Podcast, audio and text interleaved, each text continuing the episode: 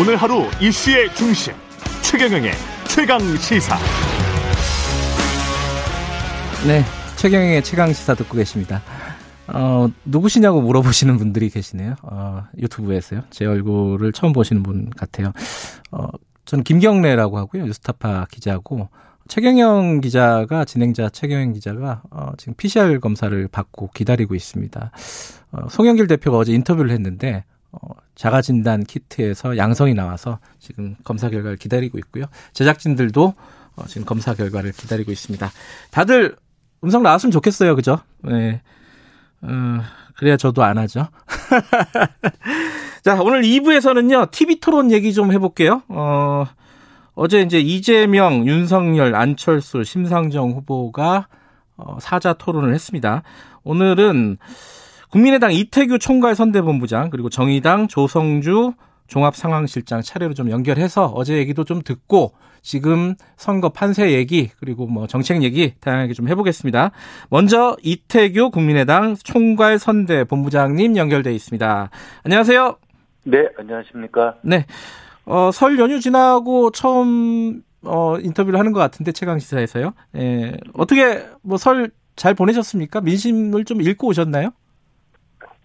그, 뭐, 이게 이제 오미크론 확산돼서 이제 고향엔 못 갔고요. 아, 또 이게 저희가 이제 선거에서 일이 많이 있어요. 예. 네. 그래서 이제 명절 연휴 때 이제 많은 분들이 다 출근했죠, 사실. 음. 예, 출근했는데 이제 지인들을 그래서 직접 만나지를 못했고 주로 이제 전화 통화나 이제 안부 전해 주시는 분들 네. 뭐 이런 분들 이제 어, 목소리들을 많이 들었습니다. 네. 그래서 뭐 크게 두 가지라고 볼 수 있는 거죠. 지금 이 오미크론 확산에 대한 이제 불안감들 뭐 이 부분이 있고요. 그다음에 네. 이제 대통령 선거가 화제인데 아, 아뭐 어쨌든 이 현재의 대선 국면에 대해서는 만족하지 못한 것이 대부분인 것 같아요. 이게 음. 왜 도대체 이것밖에 안 되냐 우리가 네. 아, 예, 뭐 이런 그 역대급 비호감 선거에 대한 어떤 그런 개탄 한탄 이런 음. 목소리들을 저는 많이 들었습니다. 역대급 비호감 선거. 어, 어제 이제 네 명의 후보가 TV 토론을 했는데 그 토론도 비호감이었나요? 어떻게 보셨습니까? 그 어저께는 어쨌든 이제 그 기득권 그러니까 큰 정당 후보들도 나왔고 네. 이런 부분에서 이제 보는 분들, 분들보다 분마다 이제 관점이 좀 다르겠지만 네. 저는 일단 이두 후보에 대해서 일단 일단 소문난 잔치에 먹을 것 없다 음. 이런 말이 아주 뭐 정확하게 에, 표현하는 거라고 보고요. 네. 그 뭐 이재명 후보님 같은 경우는 절대 이제 평소에 말을 좀 잘하시는 편인데 네. 예, 내용이 생각보다 좀 부실했다. 음. 그리고 초기에 이제 이 대장동 게이트에 스텝이 꼬여가지고 뭐 이분은 어저께 제가 한 뭐 네 단어로 보면 하여간 대량 난감 뭐 이런 거 같아요 제가 볼 때는. 자, 민주당 쪽 의견은 저희들이 다음에 연결해서 예, 듣도록 하겠습니다. 그 예, 예. 제가 조금 조금 더 말씀드릴까요? 예, 예, 말씀하세요. 그리고 윤석열 후보는 이제 뭐 조금 뭐 있어 보이는 것 같은 이제 이런 제스처는 많이 쓰셨어요. 음. 근데 결국 이제 국정 파악이 잘 안 돼 있다. 음. 이게 콘텐츠가 결 많이 부족하다. 음. 그래서 이분도 제가 한 네 글자로 보면 이제 네. 뭐 허장성세 뭐 이런 게 맞는 것 같아요. 이제. 아, 네 글자로 준비하셨군요. 예, 예, 그, 예. 참 그러면 어, 안철수 심상정 후보는 후보, 예. 아, 심상정 후보부터요? 심상정 후보님은 어쨌든 이제 그 진보 정당으로서 네. 그 색깔을 보이려고 많이 노력을 하신 것 같아요. 네. 예, 그래서 분명한 소신을 좀 보여주셨다고 보거든요. 이제 네. 국민들께서 그 소신에 이제 동의하는지와 별개로 예. 예, 그래서 심상정 후보는 뭐 네 글자로 한다면 이제 진보 장렬 뭐 이렇게 좀 볼 수 있겠습니다. 어, 이게 좀 긍정적이네요, 여기는. 음, 어쨌든 이제 자기 주관을 가지고 뚜렷하게 말씀을 잘 하셨다고 봅니다. 네. 예. 안철수 후보는 어떻습니까? 제일 중요한 거. 뭐 이제 이게 아전인수라고 뭐 다른 분들이 보실지 모르겠지만 아전인수, 네 어, 글자로? 아니 아니 아니 그게 아니고 저희가 볼 적에 예. 토론 주제에 대한 이해도가 제일 높으셨고요. 음. 그리고 무엇보다도 이제 공적연금 개혁이나 고용세습이나 네. 뭐 이런 우리 사회 이제 개혁 과제에 대해서 확고한 입장을 잘 설명해 주셨고요. 네. 또 TV 토론사상 처음으로 후보 간의 합의를 거기서 이끌어내셔 네. 끌어내셨잖아요. 이거는 TV 토론사상 처음 있는 일입니다. 그래서 음. 저희 입장에서는 어, 어저께 안철수 후보가 갖고 있는 우리 사회의 어떤 그 개혁 의지를 잘 보여줬다. 네. 뭐 그래서 저는 안철수 후보는 개혁 본색이다. 음, 개혁 본색. 아. 예, 그렇게 좀 정리합니다. 근데 지금 얼마 전에 그 이재명 후보하고 김동연 후보하고 이 1대1 토론을 다른 방송사에서 했잖아요. 네, 네. 안철수 후보도 1대1 토론 뭐 하자 그러면 다 할 용의가 있습니까? 이게 만약에 이제 전체 후보들이 예. 만약에 합의를 봐가지고 각자 1대1로 했는데 리그전으로 예. 뭐 그렇게 하지 않는다면은 네. 저는 뭐 어쨌든 어저께처럼 네 후보들이 한 자리에 모여서 음. 아, 토론을 하는데 사실 네 후보가 하게 되면 이제 이게 두 시간 정도가 지금 사실 부족합니다. 그렇죠. 많이 예, 부족해요. 네. 후- 예, 후보의 역량들을 파악하는 시간이 부족하기 때문에 다음에 만약에 저는 네. 다자 토론이 예. 이게 이제 뭐 선관위 주체라든가 아니면 방송사 주체로 이루어진다면 네. 이 시간을 저는 개인적으로 한 두 배로 늘려야 된다 이렇게 생각합니다. 아, 시간을 길게 가자. 네네. 뭐 예- 예컨대 예컨대 뭐 이재명 후보가 안- 안철수 후보하고 일대일 토론을 하자. 그럼 그거를 네. 응할 지금으로서는 응할 거는 아닌데 사자 토론을 길게 가자 이런 뜻인가요? 그래서 거기면 거기서 이제 그러면 일대일 토론이 굉장히 시간을 가지고 좀 할 수 있는 거 아니겠습니까? 거기서? 음, 아하. 아, 오히려 거기서 저는 리그전을 이렇게 돌아가면서 이렇게 할 필요가 있다고 보여지거든요. 음. 각각의 일대일 토론 시간도 좀 주고 거기서. 예. 뭐 그런 속에서 저는 얼마든지 그래서 어저께 국민들께서 물론 두시간 동안 보시는 게 쉬운 일은 아닌데 예. 그 두시간 가지고 후보 네명을 정확하게 아, 파악하기는 조금 쉽진 않겠다. 그래서 이건 음. 시간을 좀 늘려서 후보들이 갖고 있는 학습량과 내공들을 어, 파악할 수 있는 예, 그런 시간이 좀 필요하다 이렇게 좀 생각을 음, 합니다. 시간을 많이 늘리자. 예, 이런 취지네요, 지금. 알겠습니다. 그럼 내용으로 좀 들어가서요. 어제 토론 보시면서 뭐 여러 가지 내용이 나왔습니다. 뭐 대장동부터 시작해서 사드 얘기도 있었고, 연- 아, 아까 말씀하신 연금 개혁 얘기도 쭉 있었는데, 제일 눈에 띄는 어, 내용적인 측면에서 눈에 띄는 아이템은 뭐였어요? 지금 가장 저희 입장에서 본다면 결국은 우리 사회에 지금 그 공적연금 개혁 부분을 그동안 다른 후보들이 다 회피했거든요. 네. 예, 그런데 이건 반드시 하지 않으면 안 되는 우리 사회가 지속 가능하게 가기 위해서는 하지 않으면 안 되는 과제인데 이거 현재의 연금에 있어서 기득권을 갖고 계시는 분들이 계세요. 네. 그러니까 그분들의 이제 조직적인 표가 두려워서 모든 대통령 선거 때 다 입을 닫고 갔거든요. 네. 근데 그 전에 안철수 후보가 이거를 공약을 개혁하겠다고 공약을 내걸고 어저께 공개 토론에서 다시 한번 개혁의 의지를 윤, 윤석열 후보한테 묻는 거를 시작으로 해서 다른 후보들의 공감대를 끌어냈지 않습니까? 네. 저는 이것이 어저께 TV 토론의 가장 큰 성과다 그렇게 음. 생각을 합니다. 그러면 이제 청취자분들을 위해서 모르시는 분들을 위해서 어, 이 연금 개혁은 사실 방향과 디테일은 굉장히 다양하지 않습니까? 아, 안철수 캠프에서 지금 얘기하고 있는 연금 개혁의 방향 간단하게 좀 얘기해 주시죠. 두 가지라고 봅니다. 일단 현대의 국민연금 구조를 그대로 갖고 가게 되면 네.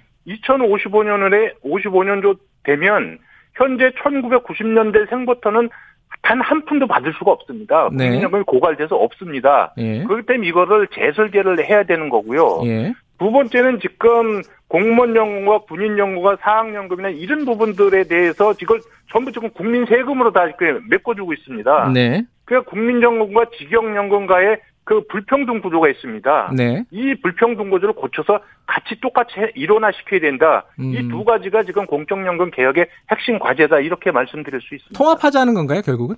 방향은? 그렇죠. 통합의 부분이 아니고 현재 재정 설계 구조를 똑같이 해서 똑같이 하자. 음. 예, 왜냐면 하 지금 국민연금이나 이런 부분에서는 국민 세금으로 도와주지 않거든요. 예. 근데 이 직영연금은 지금 지금 다 지금 뭐 저- 매년 저기 그 수조 원 이상의 그 국민 세금이 혈세가 거기 들어가거든요. 알겠습니다. 그러면 예를 들어서 우리 국민들은 이 직영연금을 뒷받침하라고 허리가 휘는데 네. 본인들은 한 푼도 지원 못 받고 폐지 주스로 다니고 그럼 되겠습니까? 어, 아마 정의당 어제 말씀하셨듯이 심상정 후보도 전체적인 틀에서는 동의를 했단 말이에요. 연금 개혁에 대해서. 어, 근데 구체적인 내용들은 약간 차이가 있을 겁니다. 그 부분은 조금 이따가 정의당 조성주 어, 실장에게 여쭤보도록 하겠습니다. 다른 얘기로 좀 넘어가죠. 지금 판세 어, 윤석열 후보가 상당히 약진을 했잖아요. 이 지지율 측면에서 보면은. 근데 그게 약간 정체가 아니냐, 한 자리로 떨어진 거 아니냐, 뭐 이런 얘기가 있습니다. 어떻게 보고 계세요, 지금? 지금 저희가 봤을 적에 그 진영 정치가 강화돼서 네. 이것이 정권 교체냐 아니면 정권 재창출이냐 이런 부분에서 어쨌든 묻지마 투표를 하려는 경향성들이 있다는 걸 인정합니다. 네. 예. 그러면서 한편으로는 또 그 상승세라는 게 한계가 있고 또 박스권에 갇혀 계신 분들도 있는 어. 거고 네. 그 저희 입장에서는 지금 안철수 후보에 대해서 인물과 실력이나 도덕성에선 최고인데 네. 과연 안철수 후보를 밀어주면 당선될 수 있을까? 음. 혹시 안철수 후보를 밀어주면 안철수 후보가 아니라 내가 미워하는 다른 후보가 될지도 몰라. 네. 이런 사표 방지 심리가 가장 큰 이제 저희가 예, 넘어야 될 산입니다. 현재 우리가 직면해 있는 그 어떻게 돌파하실 거예요? 결국은 이 부분은 그 진영 정치에 동원되는 묻지마 투표하시는 유권자분들과 예. 대한민국이 더 이상 이대로 가서는 안 된다고 하는 적어도 상식과 양심을 가진 생각하는 유권자들과의 대결이라고 보거든요. 예. 그러면 저희들은 아 이거 대, 한민국이 도저히 이대로 가서는 안 된다. 우리가 과거에 5년 또 그 전에 5년을 계속해서 갈 거냐 이런 부분에 대한 작업과 성찰이 일어나야 되는데 그분들이 그렇게 확 일어날 수 있는 감정선을 저희가 찾는 것이 저- 현재 어, 국민의당에 주어진 과제다 이렇게 이해하고 있습니다. 조금 추상적인데 그 선거 전략적인 측면에서 지금 막 좀 생각하고 계신 게 있습니까? 결국은 아마 저희가 아마 다음 주 되면 이제 구체적으로 아마 저희가 좀 이야기 말씀을 좀 드릴 겁니다. 네. 예, 말씀을 드리겠지만 아, 조금 추상적이라고 말씀하시지만 예. 여전히 어쨌든 우리 사회에 그 상식 있는 분들, 네. 양심이 있는 분들, 네. 생각하는 유권자들 이 분들에 대해서 더 이상 대한민국이 이대로 가서는 안 된다는 부분을 저희가 음. 잘 설명해 나갈 수 있는 그거를 찾아내는 거, 네. 예, 그거 그리고 그거를 좀 정리해 가고 있다 이 말씀을 좀 드립니다. 알겠습니다. 다음 주에 뭐 구체적인 액션 이런 것들은 저희들이 좀 지켜보도록 하고요. 근데 이준석 국민의힘 대표가 이런 얘기했어요. 뭐 야구에 비유해서 이게 초반에 반짝 잘하는 팀은 있어도 결국 실력이 드러난다. 내려갈 팀은 내려간다. 이런 그 안철수 후보 얘기 얘기잖아요. 어떻게 생각하세요? 이 얘기는? 뭐 그런 걸로 따지면 사실 지금 제1야당은 내용이 쥐뿔도 없잖아요. 쥐뿔도 없어요. 예, 쥐- 뭐, 내, 뭐, 아니, 보여주는 게 뭐가 있습니까? 예. 뿔도 없는데 이제 반사이익으로 예. 지지율이 좀 높은 거죠. 그러면 네. 저는 교만하고 기고만장하고 네. 이러면 안 되는 겁니다. 그래서 음. 저희가 거기에 대해서 뭐 이렇게 특별하게 언급할 가치는 없다고 보는데요. 예. 다만 이제 어쨌든 이준석 대표도 어쨌든 뭐 어쩌다 하기가 대표가 됐잖아요. 그럼 어쨌든 이제 정치적인 지위로는 정치 지도자의 위치입니다. 네. 예, 그럼 말을 하는 데 있어서 네. 좀 상대의 마음을 좀 헤아리는 네. 예, 그런 그런 화법을 쓰면 예, 본인의 장래를 위해서 좀 바람직하지 않겠는가 그런 생각이 들죠.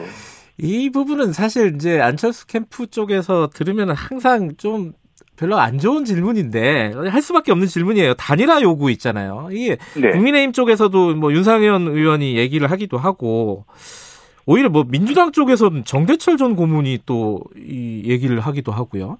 이 단일화 얘기 이거 어떻게 보세요? 자꾸 나오는 게.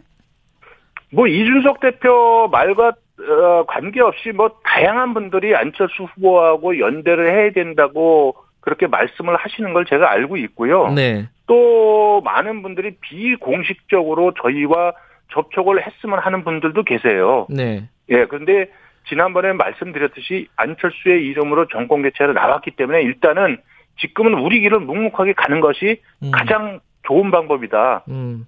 예, 그래서 저희한테 단일화를 물어보지 마시고 음. 또 어떻게 보- 아까 금방도 말씀하신 혼자서 단일화라는 말을 매일 입에 달고 다니면서 북치고 장구치는 사람들이 있지 않습니까? 네, 네. 예, 그런 사람한테 물어보시는 게 더 맞다고 봅니다. 아, 후보 등록일이 이제 13일, 14일이잖아요. 네. 뭐 후보 등록 당연히 하시고 완주하시는 거 마지막으로 한 번만 더 여쭤볼게요. 맞죠? 이거는.